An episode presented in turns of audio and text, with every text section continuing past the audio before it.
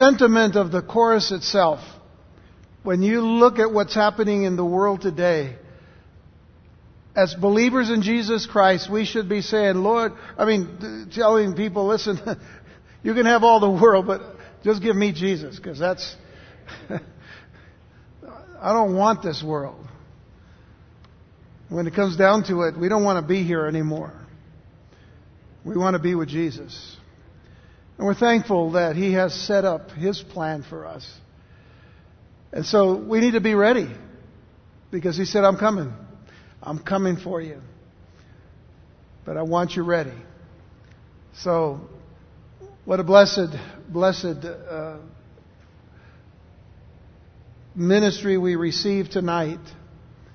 And I'm so thankful for, for them coming and being with us here. Daniel 9 is our text, verses 20 through 24.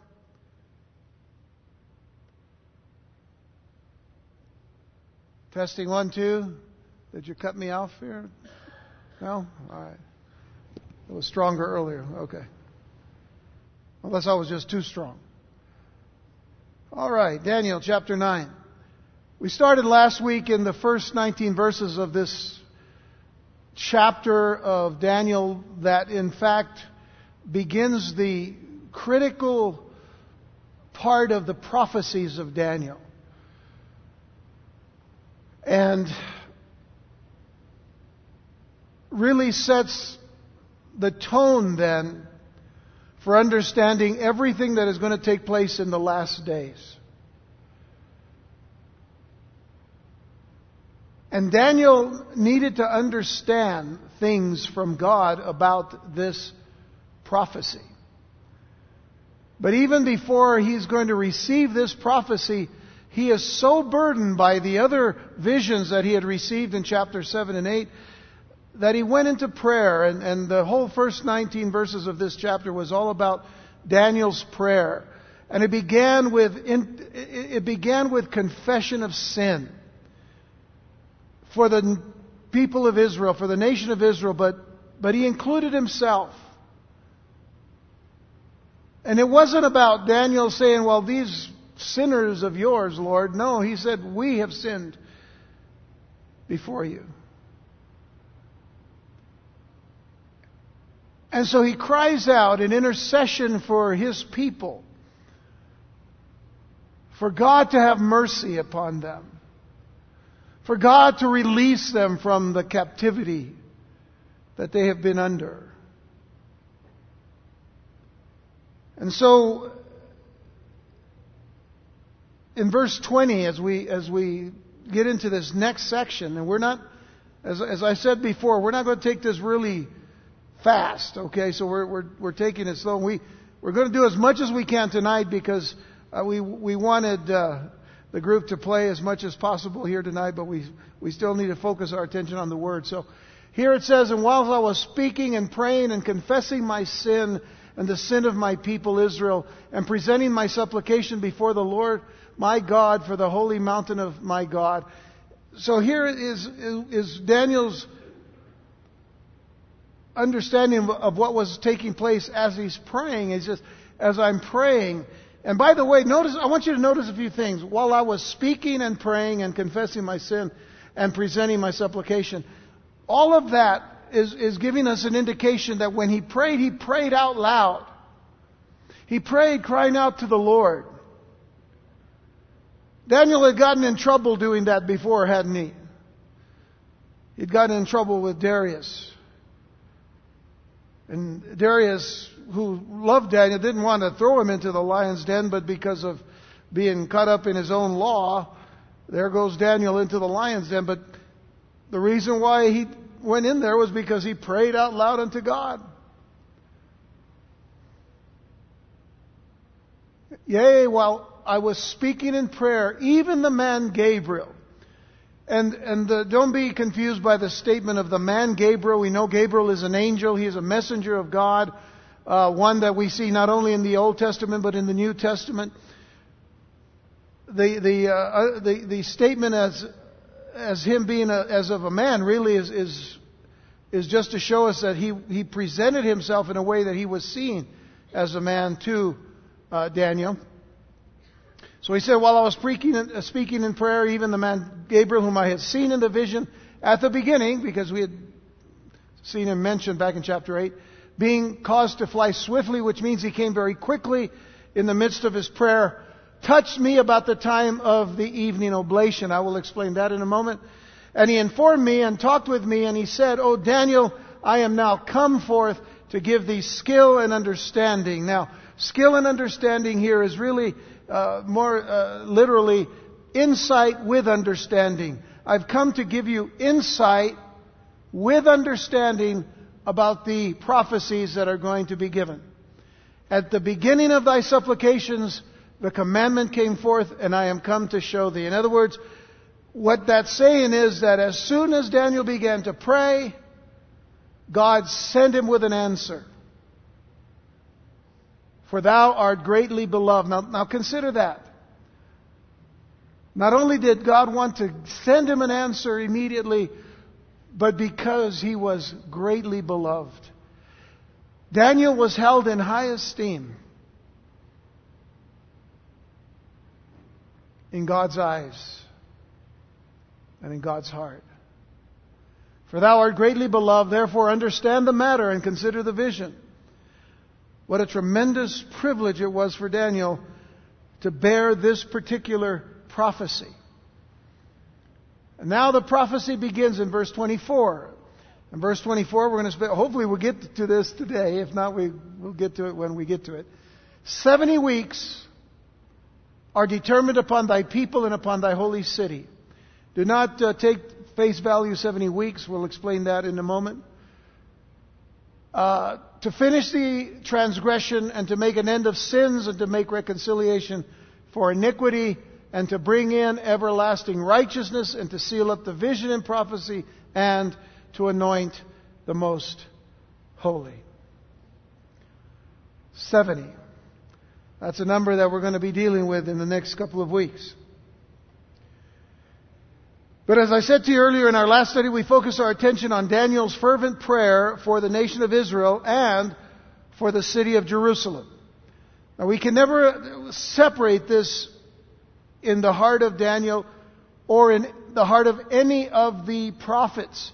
Because when the prophets prophesied, they always prophesied really in view of the whole nation of Israel, Although some prophets prophesied to the northern kingdom of Israel, others prophesied to the southern kingdom of Israel, some to all the kingdom of Israel, but all, all of the prophets focused on Jerusalem.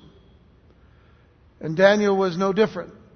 In his passionate appeal to the Lord, Dan, uh, to the Lord, Daniel recognized that the years of captivity in Babylon were almost completed. So there, the 70 years were almost up. And being a student of the Word of God, he had obviously read the scroll from the prophet Jeremiah that contained the passage in Jeremiah 29, and we read this last week. For thus saith the Lord, that after 70 years, that please take to heart, because that's what it means, the 70 weeks, that we'll explain later. For thus saith the Lord, that after 70 years be accomplished at Babylon, I will visit you and perform my good word toward you in causing you to return to this place. For I know the thoughts that I think toward you, saith the Lord, thoughts of peace and not of evil, to give you an expected end, which means to give you a, a future and a hope. And then shall you call upon me, and you shall go and pray unto me, and I will hearken unto you. In other words, I'll listen to you, and you shall seek me and find me when you shall search for me with all your heart. And I will be found by you, saith the Lord, and I will turn away your captivity, and I will gather you from all the nations and from all the places whither I have driven you, saith the Lord, and I will bring you again into the place whence I caused you to be carried away captive. And of course, that being Israel and specifically in Jerusalem. And so, as Daniel called upon the Lord in prayer, confessing his sins and the sins of the nation of Israel, we can surely see the burden that was upon his heart.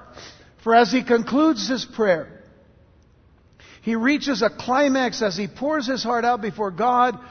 For the words that he uses get, get more intense. The words just are stronger and stronger in the Hebrew. Uh, and, and the one verse that he ends there, of course, is in verse 19 when he says, O Lord, hear. And he is using the most intense word for hear. O Lord, hear. O Lord, forgive. O Lord, hearken and do. Defer not or delay not for thine own sake, O my God, for thy city and thy people are called by thy name. And this, this was more of a, of a passionate prayer, a prayer of saying, Lord, do this, do this, please do this. Hear us, forgive us, hearken us, uh, hearken unto us, do for us. Delay not for your own sake. In other words, do this for your city, do this for your people, do this for those called by your name. And so while Daniel is still in prayer, interceding for his people in God's holy city, Jerusalem, he is interrupted now by a messenger of God. Now, that's a good interruption. If God sends a messenger, let's let him interrupt. You know, because sometimes we say, "Oh, don't bother me right now," you know. But we want him to bother us because we know we want God's messenger to, to kind of wake us up about some things. So he's interrupted by this messenger of God whose name is Gabriel. And while his prayer was still on his lips, God was there with an answer for him. Now, for those of you that might have problems with prayer, wondering whether prayer works, maybe the good thing would be to try it. But try it with the understanding that God hears our prayers and He knows our hearts. So, what has to be pure before God is our heart when we pray. But don't ever think that He doesn't hear you. Don't ever think that He doesn't care for you.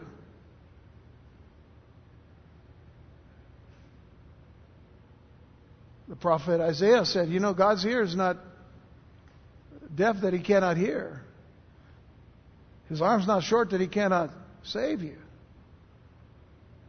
But your sins have separated you from God.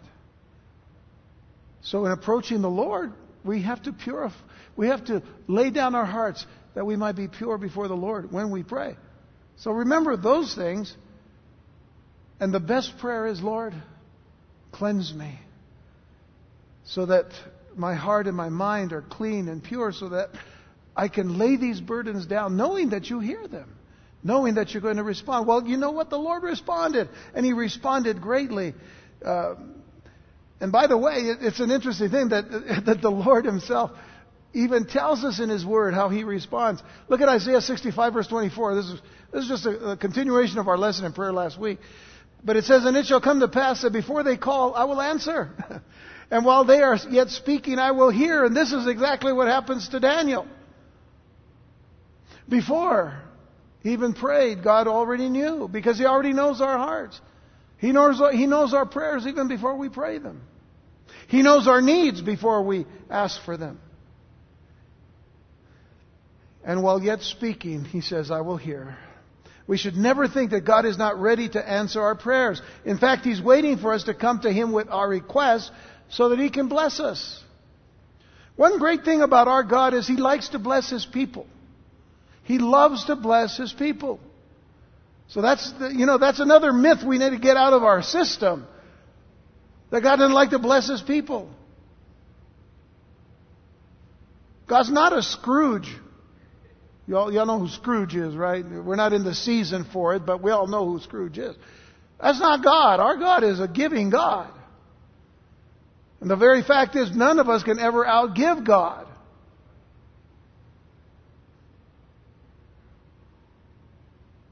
He is waiting for us to come to Him. Of course, sometimes answers do come immediately, as in this case, but many times we must wait on the Lord for His answers, and they will come, and always according to His will and purposes, and also according to His timing.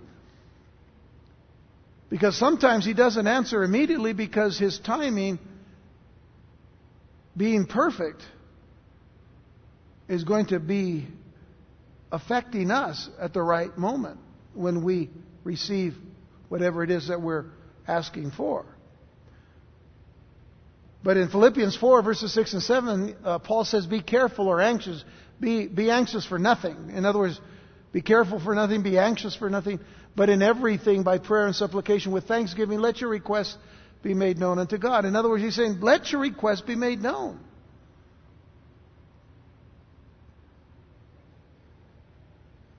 And the peace of God, which passes all understanding, shall keep your hearts and minds through Christ Jesus.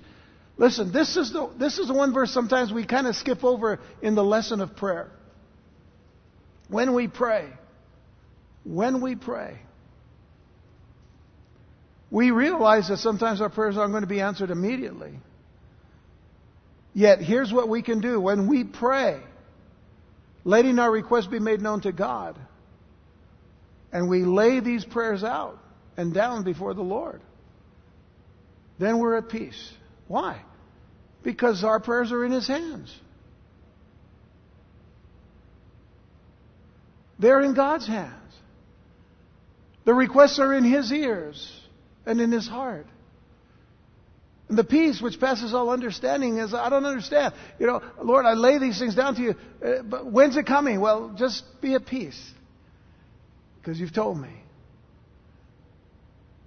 The peace of God shall keep your hearts and minds through Christ Jesus. Keep you, it'll guard you, it'll make you ready for when the time comes for His answer. Whether His answer comes immediately or it comes tomorrow or it comes next week or next month or next year. Let's get back to Daniel. The timing of, of Gabriel's appearance is not only significant, but I think the timing is quite interesting because in Daniel chapter 9 verse 21, Getting back to our text, it says, While I was speaking in prayer, even the man Gabriel, whom I had seen in the vision at the beginning, being caused to fly swiftly, which means God sent him quickly, touched me about the time of the evening oblation. Oblation is just a sacrifice or, or an offering. But it is, con- it, it is considered to be the second offering of the day that was to be given. There were to be two offerings given each day, or the, you know, the, the morning offering and the evening offering. And the time of the evening sacrifice in Jerusalem would have been primarily around sunset, except that the preparation for the evening offering began about 3 o'clock in the afternoon.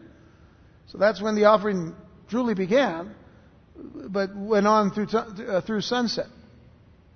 So this gives us an indication of the time of Daniel's prayer. But why is there mention of the evening sacrifice? Why does he mention the sacrifice at all? Well, first of all, let's, let's know that Daniel remembered the law. Daniel knew the Word of God, and he remembered the law. And look at Numbers 28, verses 3 and 4, because this is part of the, the, the teaching on the, on the morning and evening sacrifice. It says, And thou shalt say unto them, This is the offering made by fire, which you shall offer unto the Lord.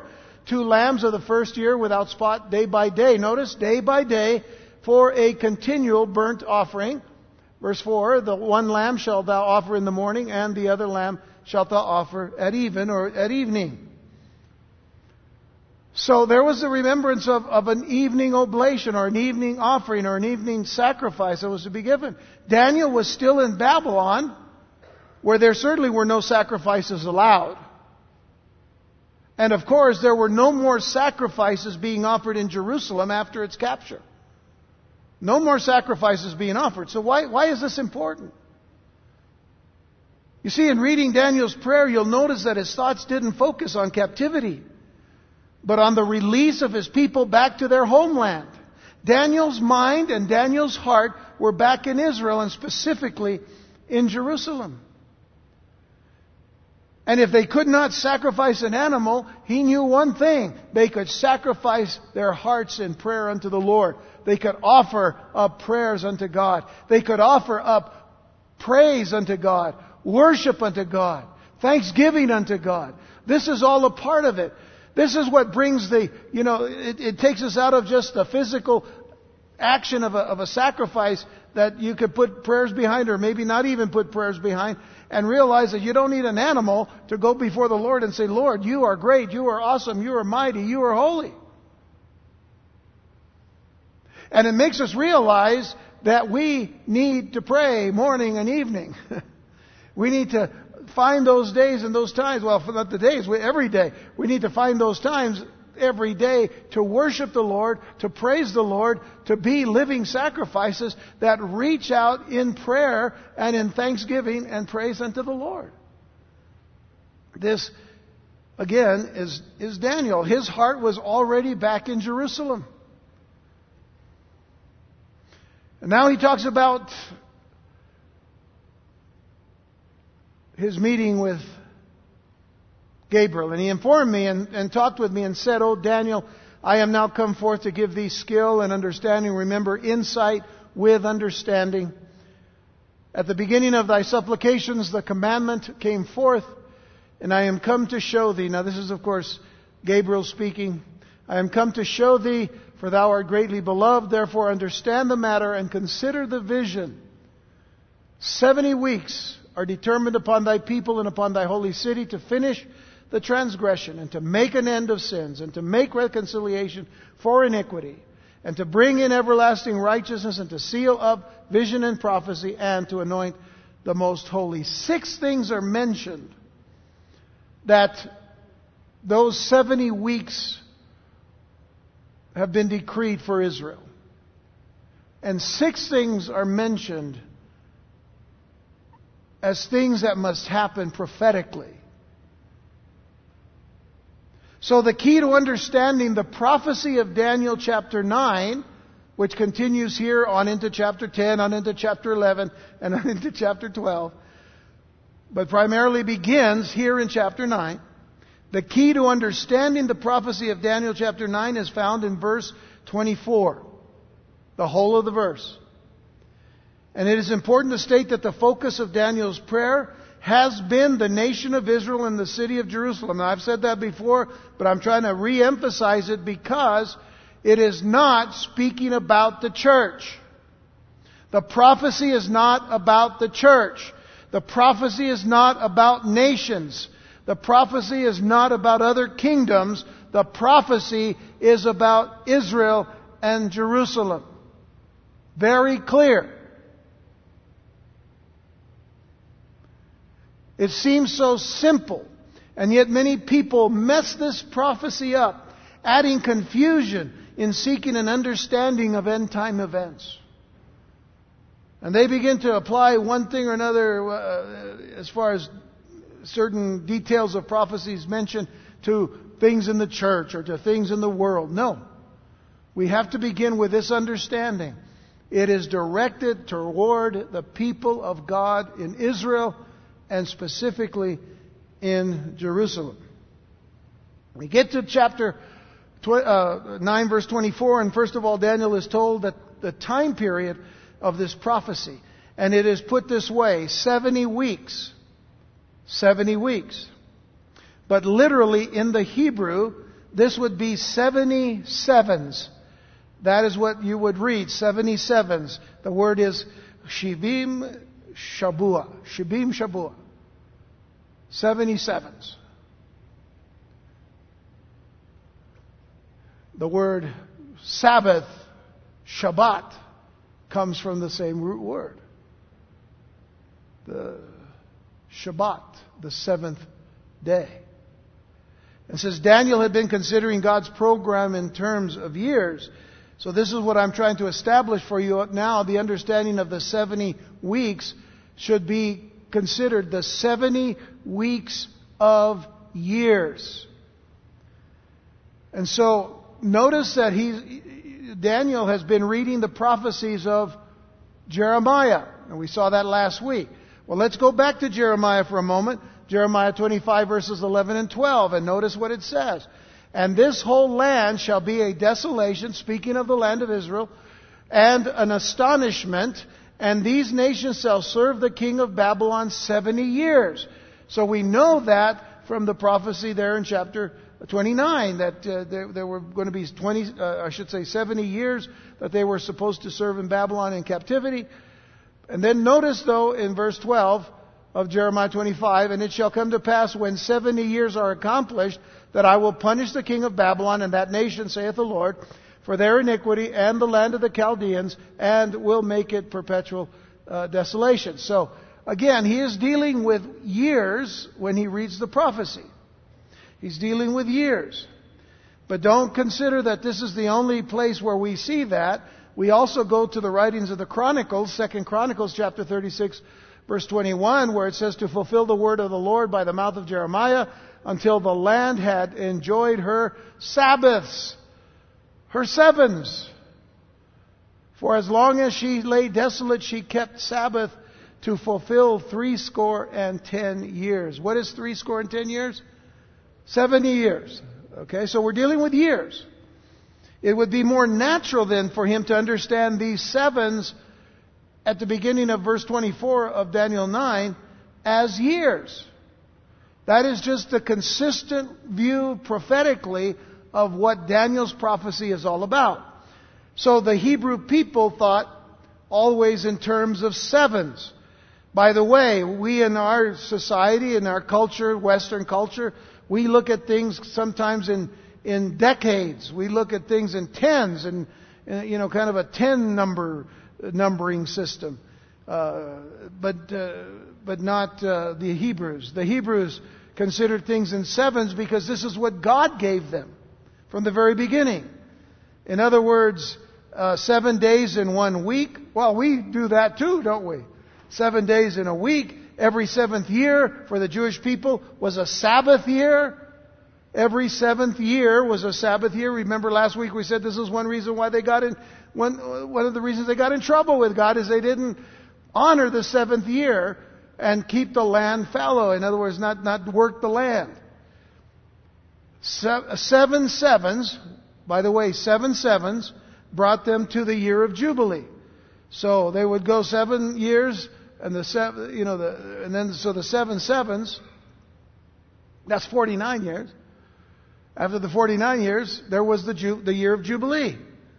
so 77s, then what we're going to see is a span of 40, uh, I'm sorry, 490 years, 70 times 7, 490 years, the, the uh, 490 could not designate days, which would be about a year, a little over a year, right? Because we normally would say 360 is a year in the Hebrew calendar thinking. Uh, so the 490 could not designate days about a year, for that would not be enough time for the events prophesied. The same would be true of 490 weeks of seven days. That would only equal 3,430 days, or about nine years. Well, you can't fit all the prophecy in nine years. Also, if days were intended, one would expect Daniel to have added of days after 77s, as in Daniel chapter 10, and we'll see this later. But in verses 3 and 4, it literally says three sevens of days. So that's specific in Daniel 10, and we'll talk about that when we get there. But here, it is talking about years. Also, since Israel and Judah had failed to keep the sab- sabbatical year. In other words, every seventh year, as I said, the land was to lie fallow. Uh, that was Leviticus 25. Throughout our history, the Lord enforced on the land 70 Sabbaths. And we see that in Leviticus chapter 26. So 490 years were required to complete 70 sabbatical years, with one occurring every seventh year. Now don't get all excited about all this stuff and you're trying to maybe trying to write it all down. I'm coming back to it little by little in the next few weeks. Because it is very important that we get specifically the timing of all of these things so you'll see how it works in history.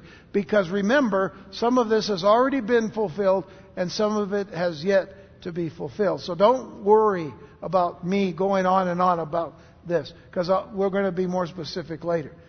But the span of time was decreed for Daniel's people. Daniel's people. And if you'll, re- if you'll look ahead to chapter 10, verse 14, notice what it says there. It says, Now I am come to make thee understand what shall befall thy people. In other words, your people, Daniel. Now this is, this is important. Daniel's people. Who are Daniel's people? The Jewish people uh, in the latter days, for yet the vision is for many days. If you go to the next chapter, Daniel 11, verse 14, it says, And in those times they shall, uh, there shall many stand up against the king of the south. Also the robbers of thy people shall exalt themselves to establish the vision, but they shall fall. So again, uh, this is just making it clear that the prophecy is about Daniel's people which is, of course, God's people, Israel. Now, what will the end of those 490 years bring to the nation of Israel? Because if, if we're dealing with 490 years prophetically about the land and the people of Israel, then we need to understand what's the end of it. What is going to happen at the end? We are told of six events, as I said earlier, that will be accomplished which are directly related to Israel and God's program for them.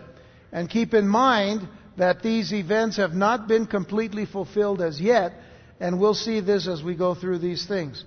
So the first thing we find that is to be completed in this prophecy for Israel and Jerusalem is to finish the transgression. That's in, that's in verse 24. Now we're just dealing with verse 24. We might make it, well, we're only going to make it through half of the list today, hopefully. So we're going to really try. To finish the transgression, what does it mean? The Lord will bring an end, in other words, to Israel's rebellion against Him. He's going to bring their rebellion to an end. That is the purpose of the 490 years. To bring Israel's rebellion against God to an end. I want you to listen to the words of Ezekiel chapter 39, verses 23 through 29, very carefully. It says, And the heathen shall know that the house of Israel went into captivity for their iniquity. That is the God of Israel punishing Israel for their sin, for their transgression. Literally, iniquity here is lawlessness. They broke the laws of God willfully. And so the heathen shall know, uh, the nations as it were, shall know that the house of Israel went into captivity for their iniquity because they trespassed against me. They trespassed against me, therefore hid I my face from them and gave them into the hand of their enemies, so fell they all by the sword. Now, in verse 34, uh, 24, it says, according to their uncleanness and according to their transgressions have I done unto them and hid my face from them. So when, when something is repeated, it's repeated for emphasis. It's repeated for the strength of what was done to Israel. Now, please understand this. The way the world is wanting to understand God today is God is a, you know, He's getting old now. He's getting old and, and, and you know, he's, you know, he, he just kind of sits on his throne just kind of waiting for things just to kind of happen. And so, you know, he's not as, as, as strong against things as he was before. So maybe what that means is we could probably, you know, push the envelope a little bit more in certain things in life. And maybe he's really changed his mind about them because you know what? He's not punishing anybody. So why are you Christians reading the Bible anyway? That's all old stuff. Do you, understand what, what, what, what you know? I'm, I'm not trying to make it light here, but, but that's the thing. God is not changed. God has not changed. And His law has not changed. And His word has not changed. And His decrees have not changed. And His judgments will not change. So, understand that the emphasis here is for us to realize God's serious about these things. And then he says uh, in verse 25, Therefore, thus saith the Lord God, Now will I bring again the captivity of Jacob and have mercy upon the whole house of Israel. This is God's desire, is to be merciful to his people and will be jealous for my holy name. In other words, zealousness, jealous of, of them and protect them and keep them. And then it goes on to say, after that they have borne their shame and all their trespasses whereby they have trespassed against me, when they dwelt safely in their land and none made them afraid, when I have brought them again from the people and gathered them out of their enemies' hands and am sanctified in them in the sight of many nations, then shall they know that I am the Lord their God, which caused them to be led into captivity among the heathen. But I have gathered them unto their own land and have left none of them any more there Neither will I hide my face any more from them, for I have poured out my spirit upon the house of Israel, saith the Lord God. This is what he is working toward in those 490 years. Now, one thing that we can say is a few things are happening for us to know that this is going to happen. Israel is back in the land. They're no longer under captivity. But, as we are going to find out in the rest of the prophecy, there's a seven year period that is yet left for the people of Israel today. And we will see that clearly the next time. These are the seven years that eventually will transfer, transfer in our hearts and minds as being the Great Tribulation period, or the tribulation period that includes the Great Tribulation period of the last three and a half years. That's the judgment. That is something that is, you know, we, we oftentimes think, well, that's the only, you know, God's going to really come down against the world. No, He's still judging Israel. Because to this day, Israel have, have they have not yet, as a nation, fully received the full outpouring of the Holy Spirit. If you go back uh, just a step, you know, yeah, they're gathering into their own land now, uh, but uh, it says, "Then shall they know that I'm the Lord their God." Some of them don't know that yet. So th- this is why it's still not yet fully fulfilled. So with that in mind, what this all means ultimately is that Israel will turn back to God, they will repent of their ways, and eventually they will recognize Jesus as their Messiah. For as Jesus told the nation of Israel in Matthew 23 verse 39, He said, For I say unto you, you shall not see me henceforth, till you shall say, Blessed is he that cometh in the name of the Lord. You shall not see me until you shall say, Blessed is he that cometh. The Jews will recognize Jesus as their Messiah and weep for what they have done to him, as we shall see very shortly. But now we might ask the question has this taken place? And as I said, well, for those Jews who have turned to Jesus, we can say yes, it's happened for them. But for the nation as a whole, we can safely say no. But by the end of the tribulation period and the beginning of the millennial reign of Christ, we will see this come to pass. Remember that the 490 years will bring this to completion. The next one, the, next point and the next event is to make an end of sins. Not really the same as the first to finish the transgression. The transgression was, of course, for all of the uh, uh, the rebellion of Israel against uh, against God. But what we've said before about the word sin comes from a word that means to miss the mark. You see, God's standard is perfection, and we fall short of that mark, don't we? But for the nation of Israel, it too speaks of missing the mark with their immorality, with their idolatry, and yet we are told that God will put an end to their sins or seal them up, as it were. Because we read, listen, in Romans 11 verses 26 and 27, it says, And so all Israel shall be saved. As it is written, there shall come out of Zion and uh, the deliverer and shall turn away ungodliness from Jacob. For this is my covenant unto them when I shall take away their sins. So this is God's promise through Jesus Christ to take away their sins. Has that happened? Well, in a way, yes. Jesus' death on the cross not only paid the penalty for our sins, but for the whole world, including the Jewish people. Let's, let's never forget that. Who Jesus died for. But like much of the world, the Jewish people have rejected their Messiah and are still dead in their trespasses and sins. But for all who repent and come to Jesus Christ, including the Jewish people, their sins are forgiven. If you've come to Jesus Christ and He has changed your life and He has taken your sins and He has shown you that He has given you a new mind and a new heart to understand all of this, you're saved. Your sins are forgiven.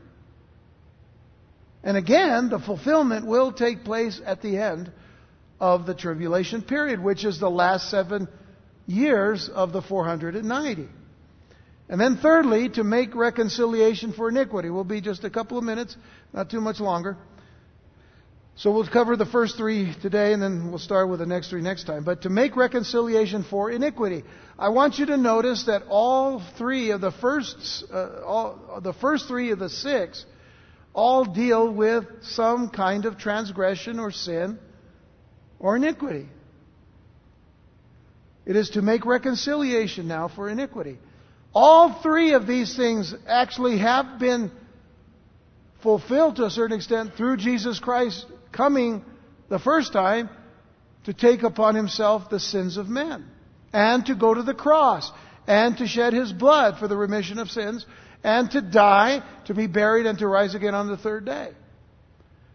So, to make reconciliation for iniquity, this of course was accomplished at the cross of Jesus Christ, but will not fully be recognized until he returns. I want you to read in 2 Corinthians 5 verses 18 and 19. 2 Corinthians 5 verses 18 and 19 it says, And all things are of God who has reconciled us to himself by Jesus Christ and has given to us the ministry of reconciliation. What does it mean to reconcile? Very simply, it just means to, to buy back. Or to reconcile is to stand between uh, two opponents and bring them to peace. And this is what Jesus Christ did for us. Because before we became Christians, before we became uh, born again, we were at war with God, His Father. He became our intercessor, He became our advocate. And He brought us to the Father. And the Father forgave us and has made us joint heirs with Christ. So, that's a beautiful verse, isn't it, to understand it that way.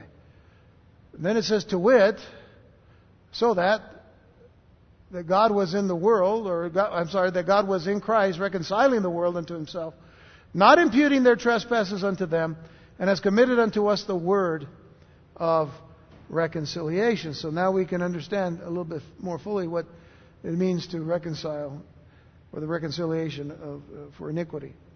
The nation of Israel will not fully recognize this until they call upon the one that they pierced, Jesus Christ, which will be during the tribulation period and will reach its complete fulfillment during the millennial kingdom and the, the close of the tribulation period. I want you to consider Zechariah's prophecy because this again was what I was saying about them weeping for their sins. Zechariah chapter 12 verses 9 through 14. And it shall come to pass in that day that I will seek to destroy all the nations that come against, uh, come against Jerusalem. I want you to notice something because I'm, I'm, we're almost done here, and I'm, I'm just going to take another couple of minutes to finish up. But I, I want to constantly remind you that what you see happening in the world today, with the troubles in the Middle East, especially with groups like ISIS or Al Qaeda, and we can name all kinds of other splinter type groups, things that are happening over there, things that are happening in Europe, things that are happening as we saw just in Garland, Texas, just a few hundred miles to the east of El Paso. And ISIS claiming responsibility for that. Even though no Americans, at least, uh, that were a part of the, the event, you know, we can argue whether the event should have taken place or not, but the point of the matter is this with all of these things happening, this is the time to awaken to the fact that everything that God has written in His Word is true. And He said there's a time coming. And the one thing that Jesus told us, and He told us time and time again, is beware of deception. And we're living in the days of deception. And it's time to stand upon the truth of the Word of God. It is time right now to be trusting in God's Word completely. You know, the songs we heard tonight, I mean, I, I think that they were so uh, appropriate. You know, trust and obey. There's no other way. Be happy in Jesus. You know, hey, you can have the world, just give me Jesus. That's what some people were saying when their heads were taken off of them not too long ago. We stand on the cross. No matter what you do to us, Jesus is our Lord. This is the days and times in which we live. We can't keep our heads in the sand any longer. So it shall come to pass in that day that I will seek to destroy all the nations that come against Jerusalem. And you know what? Nations are going to come against Jerusalem. Nations have been coming against Israel for how long? And I will pour upon the house of David and upon the inhabitants of Jerusalem the spirit of grace and of supplications, and they shall look upon me whom they have pierced. Who is it talking about? Jesus. And they shall mourn for him as one mourneth for his only son. I mean, if this doesn't open the eyes of the Jewish people to know that Jesus is the Messiah, I don't know what else. And shall be in bitterness for him, as one that is in bitterness for his firstborn. In that day shall there be a great mourning in Jerusalem, as the mourning of Hadad Rimmon in the valley of Megiddon. Uh, that was the time of the death of King Josiah. And the land shall mourn, every family apart, the family of the house of David apart and their wives apart, the family of the house of Nathan apart and their wives apart, the family of the house of Levi apart and their wives apart, and the family of Shimei apart and their wives apart. All the families that remain, every family apart and their wives apart. Why is that important? Because what it's saying is, it wasn't just this national thing of everybody gathering together whether they wanted to or not, whether they felt like it or not, whether they felt the impact of it or not. No. Every family apart, every family apart, burdened by all that has happened, weeping over the fact that they have now seen their Messiah. Weeping. Sincere about what has happened. Let me give you a quick indication of that, of, of that feeling. Maybe this happened to you on September the 11th, 2001. But when this nation was attacked, how many people all of a sudden decided to go back to church? But before they did, they were weeping in their own homes, wondering what's going on. Is this, is this the end? Some people didn't, but a lot of people did. We had rallies. We had rallies on the steps of the White House, of the, of the uh, Capitol, and, and all of that, and singing "God Bless America" until what? Until oh, finally everything was okay, and then we finally went back to doing whatever we wanted to do. But the weeping didn't continue. And now look at what's happening. Look at look at what's coming back to our shores. So this is just a, re- a reminder that when it says they went apart, that means they weren't looking to be seen in their weeping. They really wept in their own homes with their own people for the sake of their nation, Israel. So as God pours out His Spirit on the nation of Israel and they recognize what they've done, that they have crucified their Messiah, maybe not by their own hands, but by the rejection of Him, it causes the nation to mourn over what they have done, and, the, and not only the whole the nation as a whole, but individually. You see, they saw what they had done and were mourning. So I'm just going to skip over a few things here.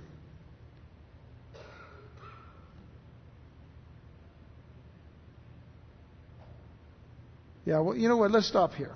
Let's just go ahead and stop here. And we'll pick up here in the next time. But the important thing is that verse 24, and we'll just review these when we start next time, and then we'll um, we'll carry on through the rest of the chapter uh, next time. Uh, but very slowly, because we're not going, we're gonna, we're not going to miss any details. Okay, I'm just letting you know that. So I don't know how fast we're going to go, but you know, just just realize this: it, it's it's going to be covered. Things are going to be covered. So I, I just had, you know, rush on, on some things here today. I hope that it was understandable. But as I said, we will come back to some of these things, especially the issues of the 70 and so on. So we'll, we'll, we'll we won't rush as, as much as we did tonight. So what this, what this tells us is that day of Jesus Christ is coming. The day is coming because it's been prophesied. These aren't just words that were written haphazardly. There were words that were given by God to men to write down, to warn people of many different generations, but most importantly, to warn this generation that God is serious about what's happening in the world today. But we don't have to fear because if we know Jesus Christ, then we know the one who has already conquered sin and death. We already know the one who has been victorious over the enemy. And he's even going to allow the enemy to do some more stuff toward the end, but eventually the enemy will be put into the lake of fire along with all of his minions.